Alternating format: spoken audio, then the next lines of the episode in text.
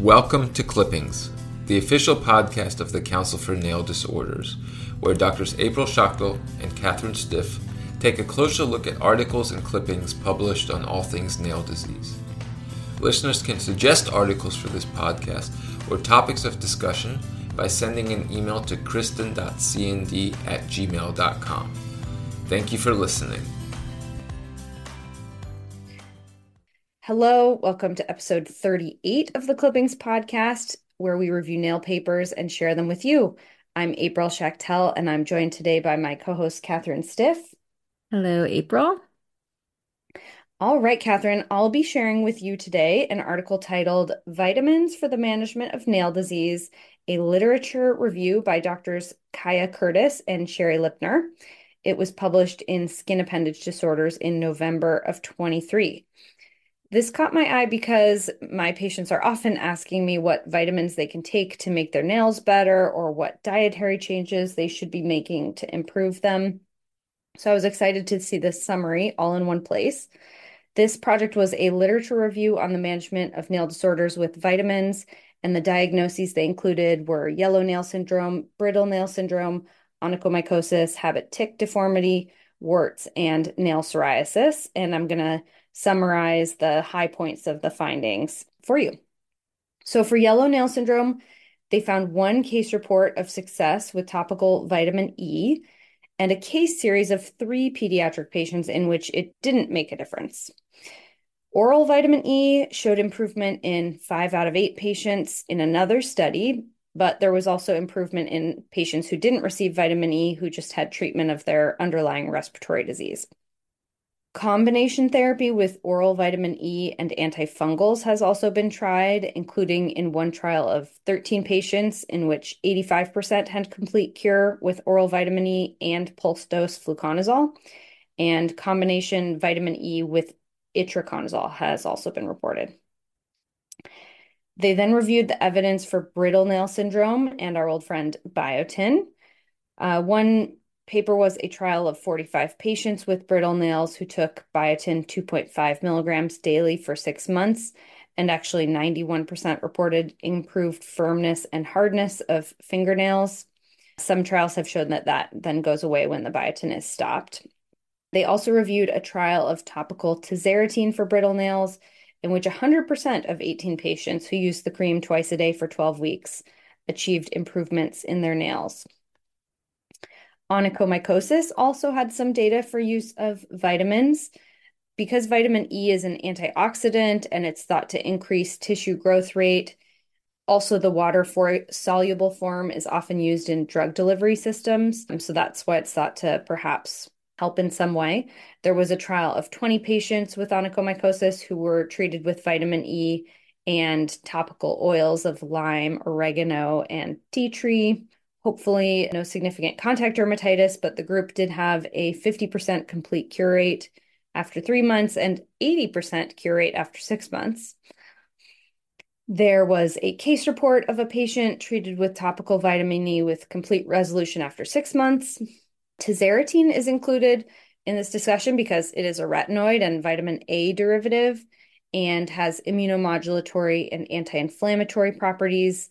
It has been studied for toenail onychomycosis. There was a clinical trial of 15 patients treated with the 0.1% gel daily, and they achieved a mycological cure of 40% at one month and complete cure in 100% of the patients at three months. Interestingly, the tazarotene solution has been shown to inhibit fungal growth in vitro. And retinoids are also apparently known to have fungistatic activity against dermatophyte and Candida albicans species. And they also increase nail growth rate via increased epidermal uh, turnover, which is why they might work. People have also considered using systemic retinoids for onychomycosis. There was one study of 135 patients with onychomycosis that compared pulse dose itraconazole one week a month to a group that took oral acitretin or the and then the third group was the combination of pulsed itraconazole and acitretin and of those three groups the most successful one was the combination in which 80% of patients got a mycological cure and 53% got a complete cure For the last uh, two conditions, uh, they looked at treatment of warts with vitamins. There is some evidence for intralesional vitamin D, which plays a role in proliferation and differentiation of keratinocytes and is thought to stimulate cell mediated, mediated immunity.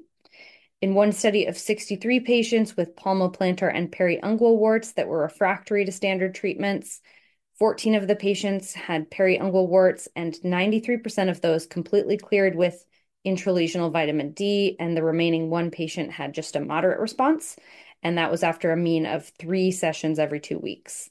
Finally, the authors looked at vitamins for nail psoriasis.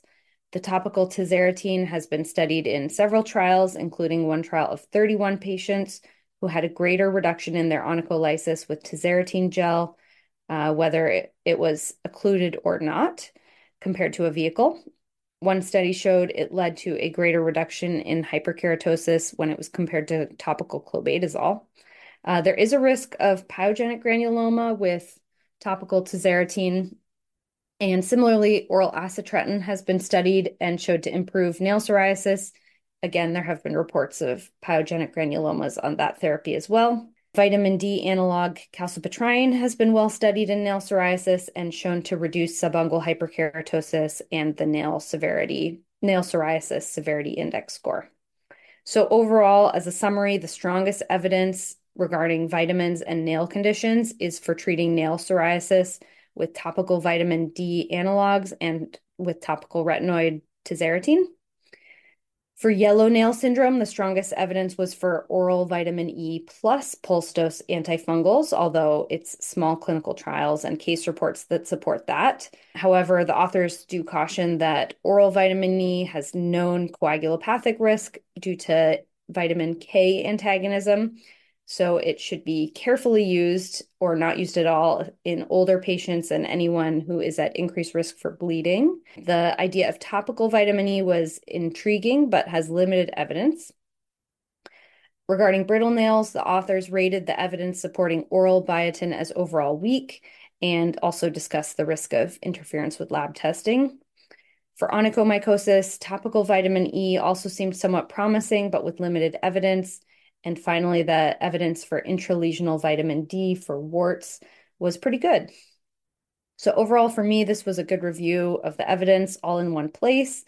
And it taught me some new uses for the vitamin A derivative tazarotene and for topical vitamin E that I think might be somewhat useful for patients who are especially interested in vitamins to treat their nail problems.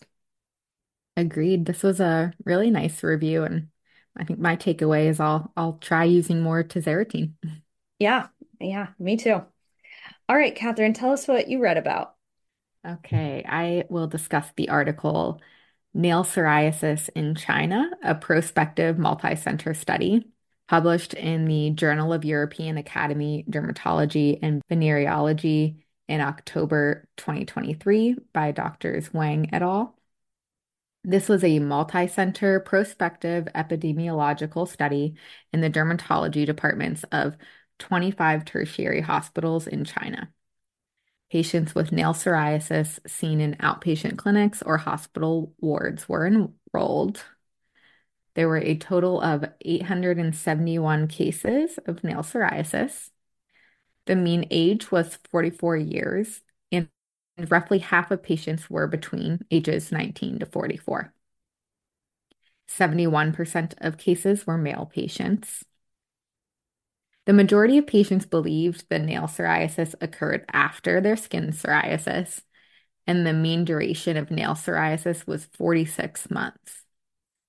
Lower limbs and scalp were the most common anatomical sites of skin psoriasis, and the first digit was the nail most often affected by nail psoriasis. Fingernail NAPSI score was positively correlated with the BSA and PASI score.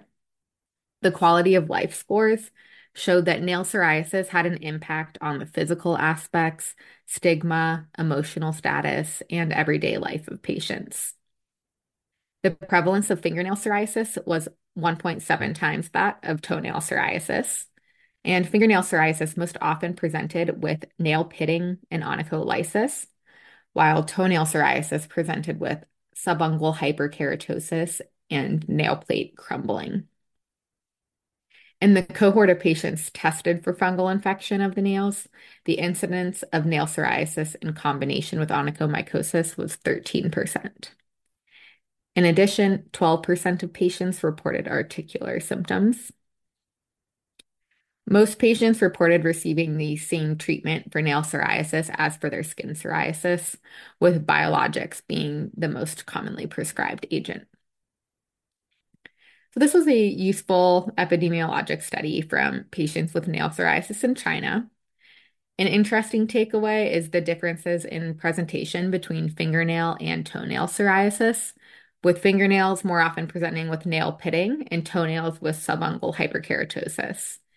So, this highlights the clinical differential diagnosis of onychomycosis and toenail psoriasis. The authors postulate that with increasing use of biologics for psoriasis, especially IL 17 inhibitors, there may be a rise in concomitant dermatophyte infections in patients with nail psoriasis. So, clinicians should have a low index to send a nail clipping for confirmatory tests to rule out onychomycosis in patients with nail psoriasis. That's a good takeaway. Maybe we should also be adding acitretin to treat both their problems. yes, well. it's very true. All right, Catherine, thanks for joining me on this episode of Clippings. I want to thank our listeners for their attention. Please share this podcast with your colleagues and trainees. Let us know how we're doing and which articles you'd like us to review on the show by contacting kristen.cnd at gmail.com or find us on Instagram and X at Nail Disorders.